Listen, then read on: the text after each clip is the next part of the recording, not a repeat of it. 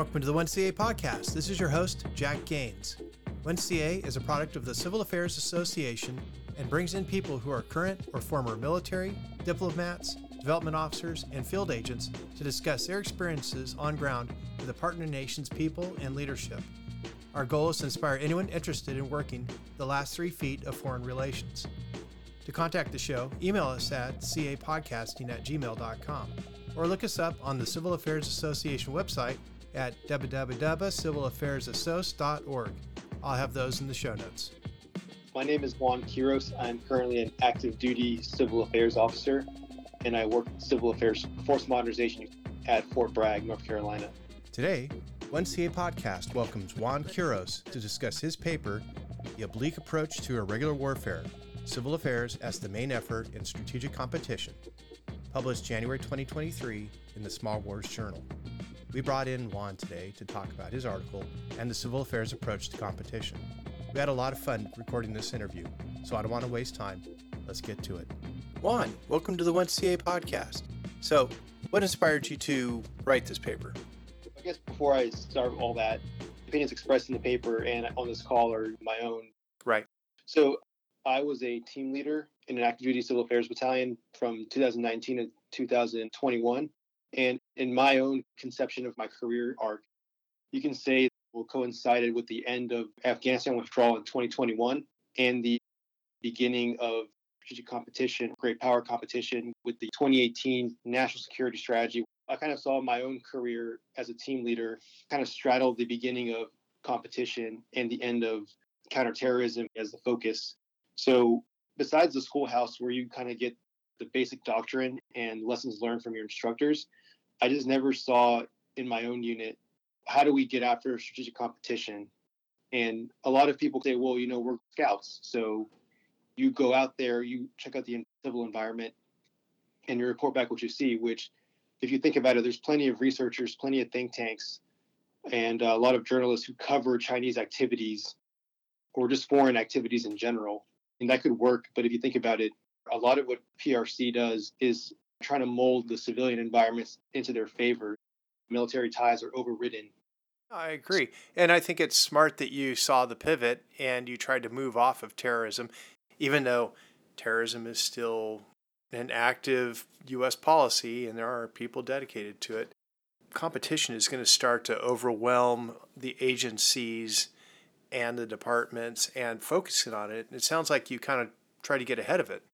If you think about it, we have a partner force we might work with repeatedly doing JCETs, training events, sending some of their guys to school in the US. But if that same person has a Huawei phone on a Huawei network, all their country's economic goods are exported to China and all their imports from China, then you're really giving military training to somebody who, on other levels of social economic factors, it's not say beholden to China, but they're dependent on China. Right. So how do we get after those avenues for influence and coercion? Obviously, civil affairs focuses on every non-military aspects of the environment. That's what I was trying to get at. I'm not sure about yourself, Jack, but I know me as a junior officer, besides the training I got for the, the qualification course, I never really read doctrine in depth for myself until I got out of that tactical time where you're always training and you're always deploying. So I thought, well, now that I have time to actually marinate and read doctrine how can I reinterpret this to be relevant to those guys who they don't have time to read 150 pages of doctrine, but they can read a five page article? Sure. And one, I think what you wrote is helpful for that because you saw that gap between what's being taught in a schoolhouse and what's going on in the ground, and you applied it. And that's so important because you're the canary for policy change because you're out in the ground, you're seeing that the current conflict is not terrorism, it's it's corruption on the ground, it's payoffs, it's economic influence, it's everything except for the M, shifting conditions to where nations change their orbits in favor of our, you know, competitor. Yeah, that's correct. And you applied it. So that's great. Have you seen a lot of response? Just from my active duty peers who reached out said, "Hey, I saw the article. I think it's a great summation of what we should be doing or or apply our doctrine differently." One of my OICs mentioned that somebody in a different unit sent out a mass email saying, hey, you guys should read this, check it out. Somebody's re-looking at CA's doctrine for competition. He's like, oh, this is written by you. And I was like, how do I get this out to more people who don't read Small Wars Journal? And so I figured it would be good to get more awareness for it. Sure. And do you want to cover some of the key points of the paper? Sure.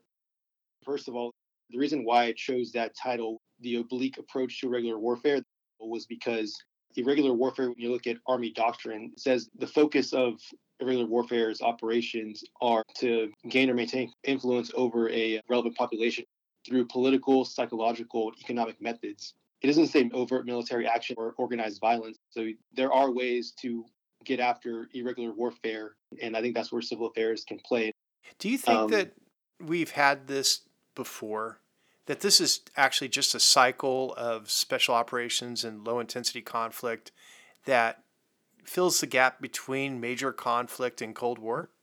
I guess so. And going back to Clausewitz's quote that everybody likes to use, war is politics by other means. You could argue regular warfare is just warfare by political means. If you look at politics, you manage human relations in regards to resources. So, in my conception, the old traditional way of warfare was military action gets you to the five yard line. And then civil affairs come in trying to help get the politics right at the tactical level so that the strategic level objective is, is reached. For instance, in Afghanistan, if there's a government in place, that's where civil affairs try to help get past that five yard line to our actual objective. But in irregular warfare, I would say it's reversed. Instead of carrying the ball the last five yards, civil affairs and other civil entities in the interagency have to carry that ball 95 out of that 100 yards. We should be doing the majority of the work because most of the battlefields, right. they're political economic. So I know in my article, as a subtitle, strategic competition, a lot of organizations we would be working with maybe don't necessarily view their activities as warfare. And I would argue that's fair. Yeah, you don't want someone from trade and commerce coming in and talking warfare. It just, it's wrong. you want yeah. them to talk about trade and commerce and then how we integrate to make sure we get to the same foreign policy goals. Yeah.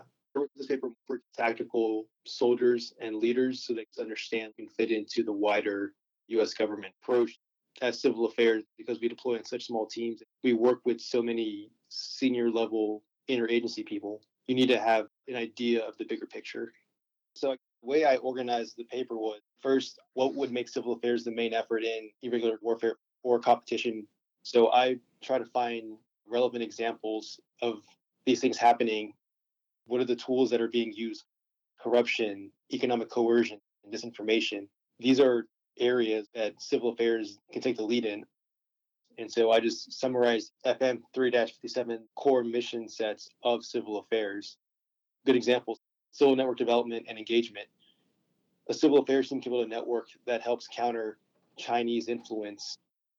In my paper, I pointed out a example of a local community in Kenya that worked with NGOs to block the construction of a Chinese finance coal plant that would have destroyed their ecosystem and their environmental well-being. And then civil knowledge integration, another process all civil affairs units do, but instead of focusing on form our higher command or our adjacent units about civil considerations, I'm talking about how do we inform USAID, NGOs, IGOs about concerns that they would be better pursuing and which could also help counter malign foreign influence. Right. And USAID is trying to put their arms around this whole competition thing. So is state everyone's struggling to figure out how to get on the ground and be more influential against competitors. Yeah, and you could even argue that's a, a division of labor because. Department of State and USAID have pretty big footprints. Yeah. But civil affairs can go to more places. Hopefully, with the paper, can give some ideas for how to go about it. Sure. Matter of fact, I've been looking at updating the CA core task on anti corruption because it's been an, an interesting part of my career for a long time and it fell in my lap just recently. One of the things I've been pitching is not only oversight and monitoring, which is a part of the you know CA core practice now, but also doing the interagency engagement and targeting towards illicit actors or oligarchs to go after the things that drive that oligarch or that criminal actor so that it drives them to reforms, better oversight, and exit from their position. Yeah. And you can argue civil affairs are meant to understand and leverage the civilian environment while also supporting and enabling uh, governance. Countering corruption is part of governance. Corruption implies that a society's resources aren't being applied correctly for the benefit of that community. So, figuring out a way to operate on that line of effort will be very useful because if there's better governance in our partners, that means that they're stronger and more resilient against whatever threat outside or internal that they may be facing. Right. And we've seen enough collapsing armies in Iraq and Afghanistan to uh, not want to go there anymore. Yeah. Let me ask you are you a reserve CA officer? I am. I'm both a public affairs and civil affairs officer. Okay, awesome. I was going to also mention in my paper, I mostly focus on the active component, but we can definitely talk about like, well, what does this paper mean for the reserves? Sure. Well, I was just interviewing a couple people from an FXSP out of Staten Island. They run an agriculture cell, and they are either agricultural academics or they are economists, but they all have these heavy hitting jobs in the outside, and then they bring those skills into the reserves. And it's super helpful because USDA doesn't always want to send people into high risk areas. Sure. But having them go in uniform and go out to these high risk areas in order to do agriculture assessments, yeah, they're fine with that because it's you know what the role is for. And that that was one of the things that one of the CA soldiers was telling me is the reason that people work in agencies and join civil affairs is so that they can get out there into the fold, a little more into the fray than what their agencies would allow them, and apply those skills so that we have early prevention, we have early inoculation to these things that cause grand corruption or terrorism or other things that are, I don't know, poisonous to the system in a lot of ways. Does that make sense? It does. And those kind of people could be the connective tissue between the active component and the interagency since they have feet in both worlds.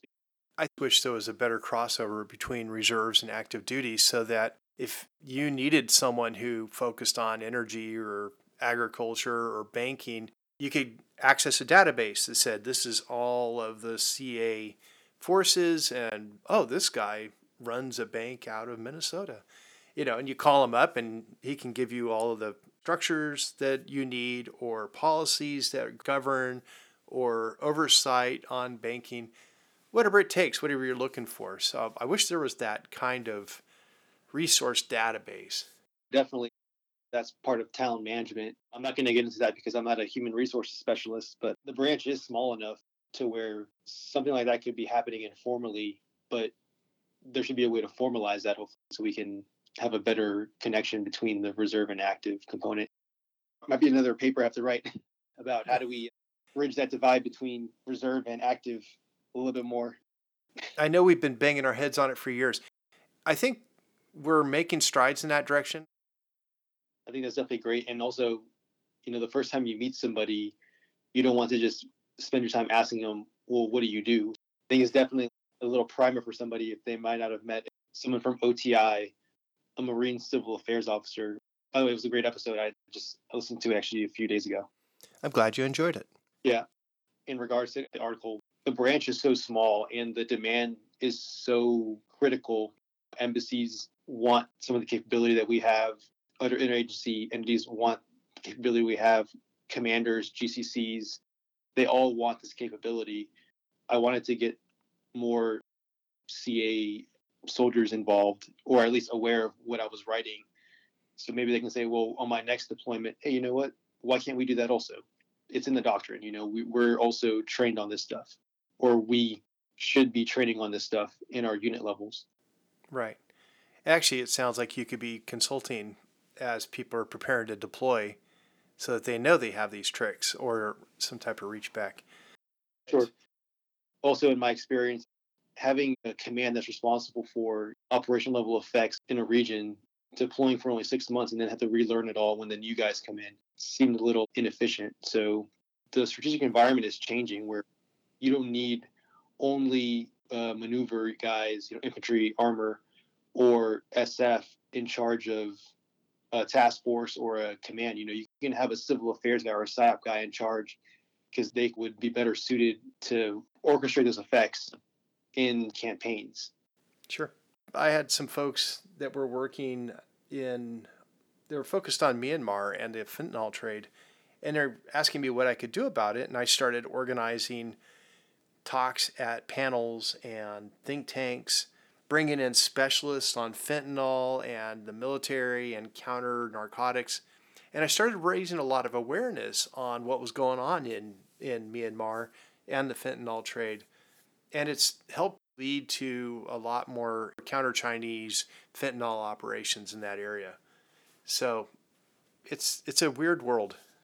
And you haven't even brought up the other contributions to IO that civil affairs can provide. So obviously, you know, PAO, PSYOPs, they focus a lot on messaging, but messaging is like an air campaign. If you don't have boots on the ground to actually make the effects reality, for lack of a better term, it's kind of like an annoying ad on Hulu or something. So if we're pushing the US is here to help or work with us because of the benefits, complement that with a CA team or CA unit on the ground actually doing something, living up to the promise of that messaging. No, I totally agree. I th- I've always believed that the Seabees and civil affairs are the best diplomats. Be- the Navy Seabees, because they just build things. But civil affairs, they're out there working with populations, improving their economics, their politics, helping with their health systems, bringing out doctors and veterinarians whenever they're available. It just changes the whole conditions around local populations and governments. It's a it's a terrific deal. All right. Well, Juan, I appreciate your time. No, yeah, it sounds great. Hopefully, um, some of that stuff is usable for you. I know I'm not like the best public speaker, so. No, you do fine. Actually, you're very clear. But okay, I, maybe I'll just start doing rough casts. That way, people are like, "I'm gonna have a beer and start talking on the radio." yeah.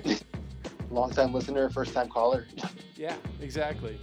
And I got something to say. Perfect. Yeah.